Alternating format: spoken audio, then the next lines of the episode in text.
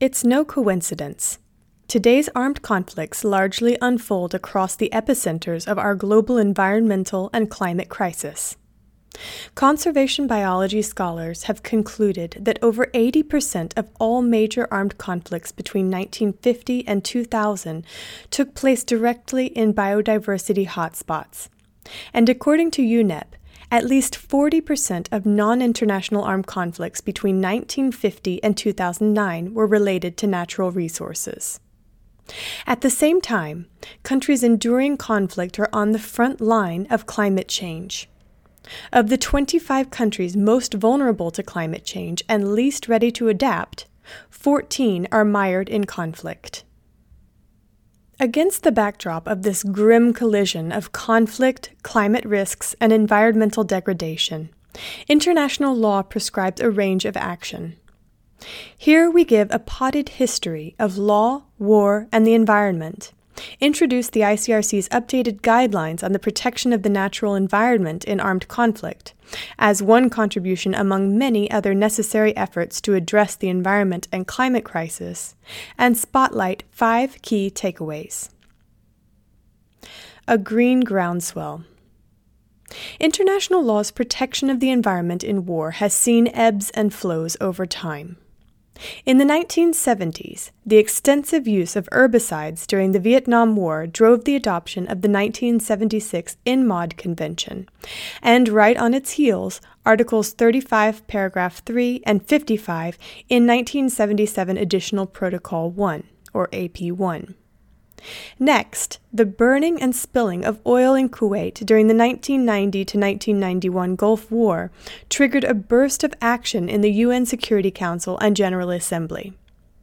Since then, a steady cadence of international legal developments have expressly addressed the environment in armed conflict, including the International Court of Justice's 1996 Nuclear Weapons Advisory Opinion, the 1998 Rome Statute, the Eritrea Ethiopia Claims Commission, UN Environmental Assembly resolutions, and the recent Treaty on the Prohibition of Nuclear Weapons. Alongside these developments, UNEP post conflict environmental assessments, civil society, and others have documented how the environment has continued to suffer in war, even when there are no black smoke filled skies from blazing oil preoccupying public attention. In addition, the climate crisis is increasingly defining how conflict affected women, men, girls, and boys experience their natural environment. Environmental impacts of war are now compounded by climate risks. The international legal community has also recently warmed up. There is renewed momentum to ensure the environment is adequately protected in war. The Security Council has held two Arria formula meetings on the topic in 2018 and 19. The 2020 and 2021 iterations of the UN Secretary General's annual Protection of Civilian reports address the civilian suffering compounded by the environmental impact of conflict and climate change. Efforts to define an international crime of ecocide are underway and under blogosphere examination and of critical significance.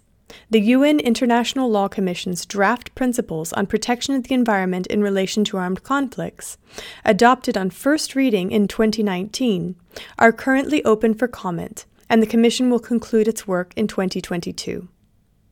These draft principles complement the ICRC's guidelines because they have a broader temporal and material scope, drawing from various branches of international law. They also reflect that the IHL principles and rules on distinction, proportionality, and precautions apply to the natural environment.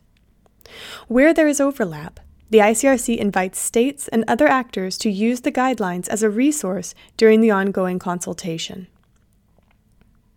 ICRC's updated guidelines, overview, and five key takeaways. To step up our efforts to enhance respect for the relevant IHL rules, in 2020 the ICRC released its updated Guidelines on the Protection of the Natural Environment in Armed Conflict, setting out 32 IHL rules and recommendations. The first iteration of these was released in 1994 following a request from the UN General Assembly. The updated version reflects developments in international law since then, in areas from weapons law to how conduct of hostilities rules apply to the natural environment. Like their 1994 predecessor, the updated guidelines focus on how IHL protects the natural environment. The interaction between IHL and other bodies of international law is not the focus, but is briefly addressed in preliminary considerations. A concise commentary accompanies each rule or recommendation to explain and clarify its source and applicability. The 2020 guidelines were peer reviewed by external practitioners and academics, who provided input and constructive critique in their personal capacity. The 2020 guidelines are a reference tool for states, parties to armed conflicts, and other actors who may be called upon to promote, implement, apply, and enforce IHL, a one stop shop of relevant IHL on the natural environment. The guidelines understand the natural environment to constitute the natural world together with the system of inextricable interrelations between living organisms and their inanimate environment, in the widest sense possible. This is underpinned by the ICRC's reading of the drafting history of AP1 and the rules themselves. Number 1. The use of methods or means of warfare that are intended or may be expected to cause widespread, long term, and severe damage to the natural environment is prohibited. Rule 2 of the ICRC's guidelines identified as a rule of customary IHL binding on all states in international armed conflicts and arguably in non international armed conflicts, establishes an absolute ceiling of permissible destruction, prohibiting all widespread, long term, and severe damage to the natural environment, regardless of considerations of military necessity or proportionality. For this reason, a high threshold with three cumulative conditions is required to trigger this prohibition. This has been considered by some as almost unattainably high, and the meaning of widespread, long term, and severe has also been debated. During the AP1 negotiations, a number of states understood that the interpretation of the protocol's terms was not the same as the similar but non cumulative ENMOD terms. But little clarity was provided on how these differ, and no official position was adopted. What is certain is that in assessing the degree to which damage meets the threshold, current knowledge, including on the connectedness and interrelationships of different parts of the natural environment, as well as on the effects of the harm caused, must be considered.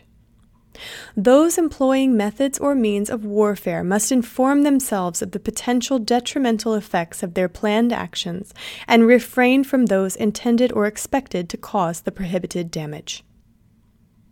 Other specific elements that should inform a contemporary understanding of these terms include UNEP's recommendation to use the ENMOD precedents as a starting point.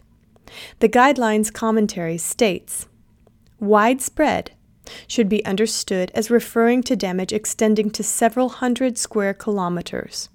This is based on several factors, including the meaning that should be given to the area affected and knowledge of the transregional nature of the effects of damage, which can go beyond the area directly affected by the use of a method or means of warfare. Long term, would cover damage somewhere between the range of that not considered to be short term or temporary, such as artillery bombardment, and that which impacts in the range of years, possibly a scale of 10 to 30 years. But additional precision is needed if this rule is to provide protection where damage falls outside of the clearly accepted higher limits, and a number of touchstones should inform this. For instance, the duration of the indirect, not only direct, effects of the use of a given method or means of warfare, such as the ability of certain substances to persist in particular natural environments, should be considered. Severe should be understood to cover the disruption or damage to an ecosystem or harm to the health or survival of the population on a large scale, with normal damage caused by troop movements and artillery fire in conventional warfare generally falling outside the scope of this prohibition.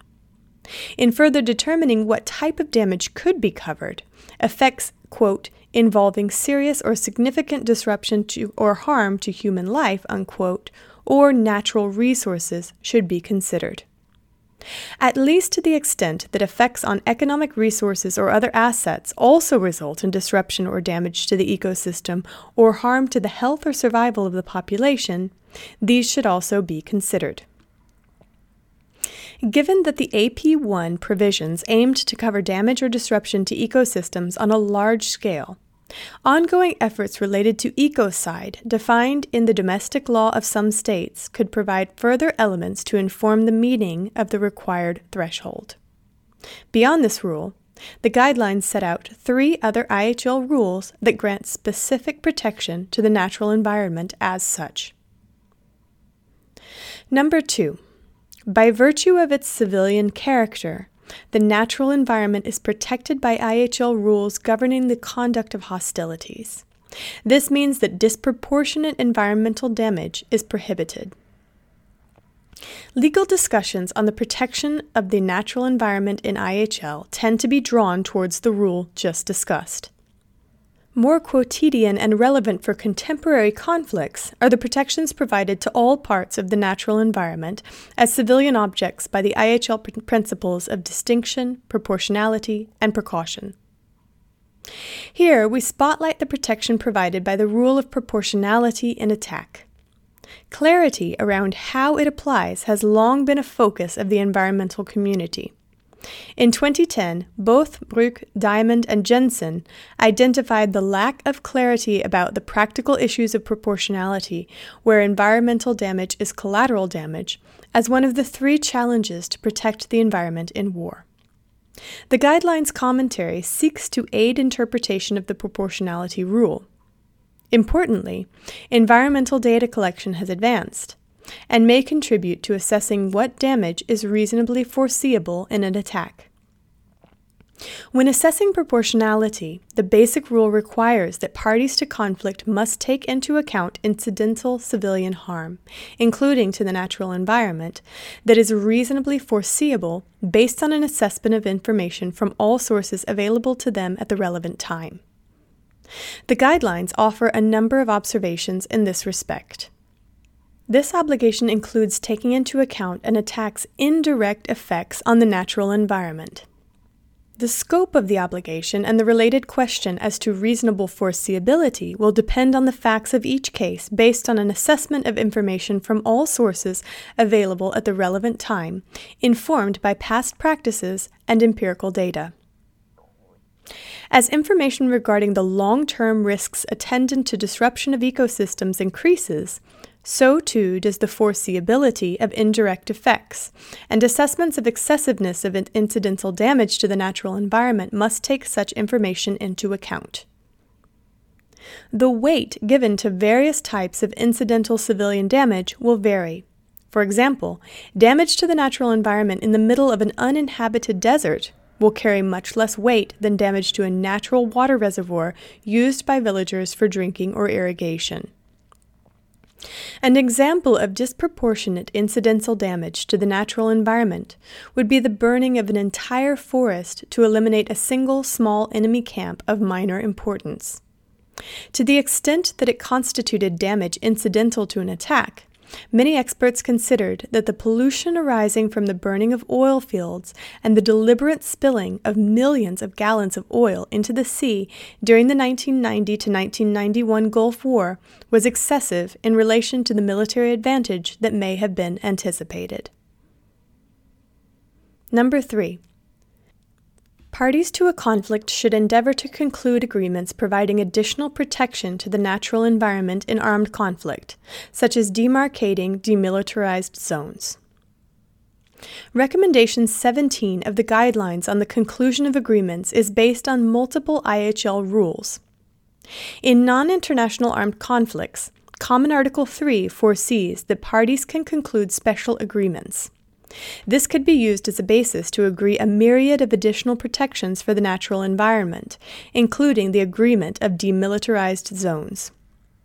The conduct of hostilities may have particularly disastrous consequences when it occurs in areas of major environmental importance or fragility.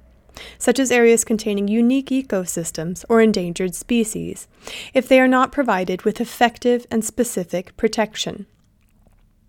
While not without complexity, this kind of area based demarcation offers commanders clarity needed to guide operational planning. The ILC's draft principles similarly address designation of protected zones of major environmental importance. IHL provides for the establishment of demilitarized zones by agreement between parties in both international and non international armed conflicts. Article 60 of AP1 provides a blueprint for the terms of an agreement on a demilitarized zone, but any such agreement can be tailored to each specific situation, as Article 60 recognizes, and could be established in non international armed conflict pursuant to Common Article 3. Demilitarized zones can be agreed in an ad hoc manner between states at any time, and between state and non state actors during a conflict. Examples, including the Antarctic and the Åland Islands, are given in the ILC's commentary on Draft Principle 4. By establishing a demilitarized zone, parties agree to keep certain identified areas of particular ecological significance or fragility off limits to military operations. Fighters and military equipment would be excluded from such zones, which could only be attacked if they contain a military objective. Areas of major environmental importance that could be designated as demilitarized zones include groundwater aquifers, key biodiversity areas, which could be national parks or endangered species habitats, ecological connectivity zones, and areas important for coastal protection, carbon sequestration, or disaster prevention. A range of existing resources could be used to help identify the zones concerned, including within the framework of international environmental law. Examples include sites of major environmental importance appearing on the World Heritage List, identified in the National Biodiversity Strategies and Action Plans of parties to the Convention on Biological Diversity, or listed in IUCN's conservation databases. States also have domestic legislation that could be referred to when identifying these areas. The ICRC continues to be of the view that multilateral efforts to designate such zones more systematically would be worthwhile. Number four, non state armed groups have a range of IHL obligations addressing the protection of the natural environment. Unlike their 1994 predecessor, the 2020 guidelines aim to serve as a reference for all parties to armed conflict, including non state armed groups. Of the 32 rules and recommendations in the guidelines, more than half are also obligations for non state armed groups parties to non international armed conflicts. To name a few, this includes the rules of distinctions, passive and active precautions, and proportionality. The prohibitions regarding objects indispensable to the survival of the civilian population, the prohibition of the destruction of the natural environment not justified by imperative military necessity, and the prohibition of pillage. Perhaps unsurprising, given the intertwining of civilian fates with environmental protection, some non state armed groups have included IHL and other rules protecting the natural environment into their codes of conduct. Number five, key recommendations for states and parties to armed conflict. The guidelines are intended to facilitate the adoption of concrete measures to reduce the environmental impact of armed conflict. To support this implementation, the ICRC proposes the following measures Disseminate IHL rules protecting the natural environment as reflected in the guidelines and integrate them into armed forces doctrine, education, training, disciplinary systems, and national policy and legal frameworks. National IHL committees or similar entities can work with national authorities in this regard. Adopt and implement measures to increase understanding of the effects of war on the natural environment prior to and regularly during military operations, whenever feasible and operationally relevant, to minimize direct and indirect environmental impacts of these. For instance, states could carry out environmental impact assessments or map areas of particular environmental importance or fragility before the conduct of military operations. Identify and designate areas of particular environmental importance or fragility as demilitarized zones. Designation could take place in peacetime or after fighting breaks out. Exchange examples and good practices of measures to comply with relevant IHL through activities such as conferences, military training and exercises, and regional forums. States could also, for example, carry out or share scientific assessments of the proportionality of damage caused to the natural environment by certain types of weapons, or offer technical advice on measures to better protect areas of particular environmental importance or fragility. Working together towards a green future. The ICRC's guidelines and the IHL therein do not address all environmental impacts of conflict. But IHL does place limits on permissible environmental damage for warring parties, and as such is one contribution among many other critical efforts being led by states, national societies, and actors like UNEP, the ILC, PAX, and CEOBS to address the existential threat our planet faces. We all have a part to play. In the coming months, this blog series will feature contributions from a diverse range of experts to raise awareness of international law protecting the environment in war and spotlight contemporary initiatives seeking to address relevant legal, military, and other challenges. We invite those interested to contribute.